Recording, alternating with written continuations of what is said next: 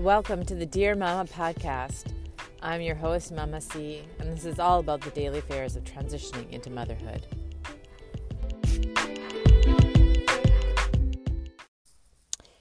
Good afternoon, dear mamas. This is your host, Mama C, and I am excited to share with you today, uh, as always, uh, some tips, tools, and information to help you transition well into motherhood and all your daily affairs.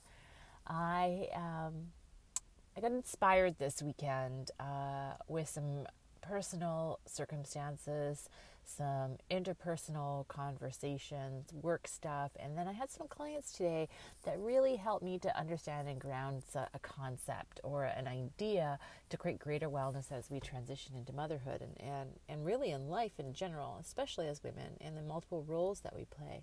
And so today's topic is about honoring ourselves. If you made it this far in life already, you should be winking at yourself in the mirror, giving yourself a high five, patting yourself on the back, maybe actually doing a little happy dance, inserting some humor, but in all seriousness, this is really about honoring the path that you've been on because if you've made it this far, you've gone through and experienced life in its fullest, especially if you've given birth to a child rarely have I seen women stop and really honor their space. They have to take a program, they're, you know, with a coach, they're doing all kinds of stuff to actually stop and help them to see the amount that they contribute to the world uh, and to their lives on a daily basis. And so I wanted to talk. I wanted to talk a little bit about this because I feel like if we spent more time authentically honoring ourselves in the moment, we would be less exhausted, less burnt out, more balanced, more connected to ourselves in a greater state. And so, you know, I really just want to talk about going to just talk about my experience. So, I had a very challenging personal experience this weekend, which resulted in an email that I found extremely challenging when I read it, and, and it invoked some some anxiety in me. And I I spent two hours like I need to answer this now, and I got really worked up and um, was feeling anxious and overwhelmed, disrespected. Um, so many different, you know, adjectives and verbs that I could tie to that those words. And then I stopped for a moment and I go, no, I'm not going to do this. I'm not. Why am I giving this person this power? Why am I experiencing things the way that I am right now around this? And I mean, I am because it's very tender. And so I started to honor why I was reacting the way that I was reacting. Started to understand what was really underneath it for me and was able to step into my values so that I could respond in an appropriate way that I felt really good about. And it was hard for me to actually be in that place, to actually, you know, say, uh, to stop myself and to honor that space and to, and to really go, okay, what's going to make me feel good about answering this really crappy email um, that was accusatory and um, uh, was actually plainly wrong facts um, and a number of different other things. So, yeah, so it was really interesting. I chose to pull out my smudge, my abalone shell, uh, my sweet grass, my San Paulo, and like a, you know, uh, like a, a hippie. Um, oh my gosh, just as I say, a, a blowhorn goes. Um, as always, I'm at the ferry waiting, so uh, there's going to be some background noise in here. Um, but I, I, was able to pull out. It's funny. I was able to pull out this my toolkit, my spiritual toolkit, to keep, create some grounding and clear some space and energy, to clear the crappy noise in the background in my head and just get really connected to my heart and my gut on why this was happening, what I needed to do, and to rid myself of the responsibility of somebody else's reactions as long as I came from a right and whole place. And I went to bed and I was just really grateful that I had those tools and I really honored myself and that experience. And it didn't necessarily help me sleep better I actually think it did a little bit. Um, but it helped me to feel good. It helped me to connect to something differently versus that reactionary place that I may have been in in my postpartum anxiety where everything was blown out of proportion and I and I just jumped on things uh, or went inter- internally and just kind of you know sucker punched my my emotions and myself for being in this position given my toolbox and experiences and not acknowledging what I was really and honoring the space that I was in in my postpartum and what I had just gone through. And interesting enough, you know, today I, I worked with my, my Sunday clients and we did some values work, some un- unfolding of uh, patterns of insanity that were stopping, you know, clients from getting to success, to success that they felt good about.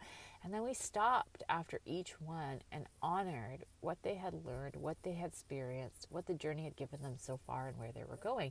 And it was such a, a great reminder of what's possible when we can um, take that breath, that moment. And it doesn't take very long. Here's what I think it's like, oh, I got to pull up the pen and the paper and do this. I mean, you can, you could totally do that. I often do that too. But sometimes it's just, just taking a breath. Sometimes it's just being in the moment and go, what am, what am I experiencing right now? Why might I be experiencing that? And just breathing through it and go, okay, thank you. Okay, I'm here. We often jump to needing to change it. And when we jump to change it, we're not acknowledging why it was present in the first place. When we have pain points, angers, frustrations, fears that show up for us, it's because there's certain values in us that have been unmet. And if we acknowledge that those values are, have been unmet and we can reconfigure the way that we show up, the way that the things that we do, and how we do things moving forward. It's incredible what that hap- what will happen when the next time a situation fairly similar po- uh, pops up or similar, of how quick the response or different the response is, because we've taken the time to heal some of the hurt that was there. There's a belief um, that we will repeat patterns over and over again until we learn lessons. So if you have one of my clients today, um, you know, she has constantly have friends that are late. Her friends are always late, and they know how much being on time. She's had those conversations with them, but they're constantly, and she constantly has to reconfigure the way that she is in order to meet the scenario because she likes to be on time. And so we talked and walked through that, and what it does for her is it breaks down meaningful connection and creates this dizzy pattern. And so when she honored that space, that value being met, she automatically had a solution of how to address it differently and how to show up differently in those occasions and ask for what she needs specifically. Um, and another, you know, in another instant, um, a client who, you know, constantly gets really excited about stuff and goes like full gung ho and then fizzles and burns out and stops and constantly does that with everything sing, single thing that she touches and she starts and then as a result um, you know, this beating of ourselves. And so what we did is we walked through why might that happen? Why might you do that? What's the value that you're trying to, you know, by beating yourself up? What's the value of beating yourself up? Because there's a value underneath there. And then what is the other value, the deeper value underneath there that's really authentic so that the behavior t- switches and changes? And it was like this huge light bulb had gone off for her. Um, and that's a process. Like those are a process, 40 minute processes that we work through. But anybody can do this. If you have something in your life that is creating you pain, frustration, constant cycles of, of misfortunate conversations or miscommunications or you know things working out really awesome and then everything blowing up in your face next time it happens or you feel it's close to happening stop honor the space and process, everything that you've learned, everything that you've experienced up until then. And this could actually be even when a kid's having a tantrum and they're losing their shit. Stop for a minute. Honor the space that you have gotten, where you are, what you're experiencing, what that frustration is. take a moment, take a breather.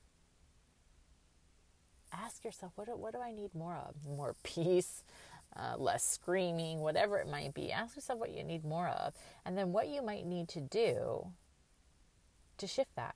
One of the best examples of this, and it just comes to mind, I think it's awesome. So I was in a postpartum group, and uh, there were about nine women in the group, and three of us had children who had colicky symptoms. So constant crying hours on end, um, and not there's nothing you could do to to stop it. Um, and so what she did is in her toolbox, and I love this. She couldn't handle the screaming. She felt that she could have more patience and honor herself and the process more if the, just the screaming was just like driving her nuts. So what she did is she put on when the crying was about to start or she was about to experience it, she would put on headphones. So she couldn't hear noise cancellation headphones. So she couldn't hear her baby crying. Okay, she didn't abandon the kid. So I just gotta share that. She didn't abandon the kid. She put the headphones on and she bounced and rocked and walked and cuddled and bathed and whatever she needed to do to help to soothe her little guy, but not allow it to overwhelm her because she honored the experience that she was having, honored how important it was for her to mother, not to give up, not to walk out. Uh, she was also a single mother, so that you know played a part in it. But she was able to come up with something really cool and innovative in my opinion, to ensure that everybody's needs were met and that she could feel good about it afterwards. This is what happens when we stop and honor the space that we're in. And so I, I, you know, again, I encourage you take a moment and honor your space, honor the place that you're in. Um, you'll be amazed at that couple breaths, that reconfiguration, what it can do for not only your relationship with yourself, your self-esteem, your self-worth, your confidence, um, but also that with others. When you start to shift your energy and your behavior and how you show up and how you honor yourself, people will start honoring you differently. So, with that, dear mamas, I leave you with that thought, and uh, I hope you have a wonderful week ahead and uh, listen soon.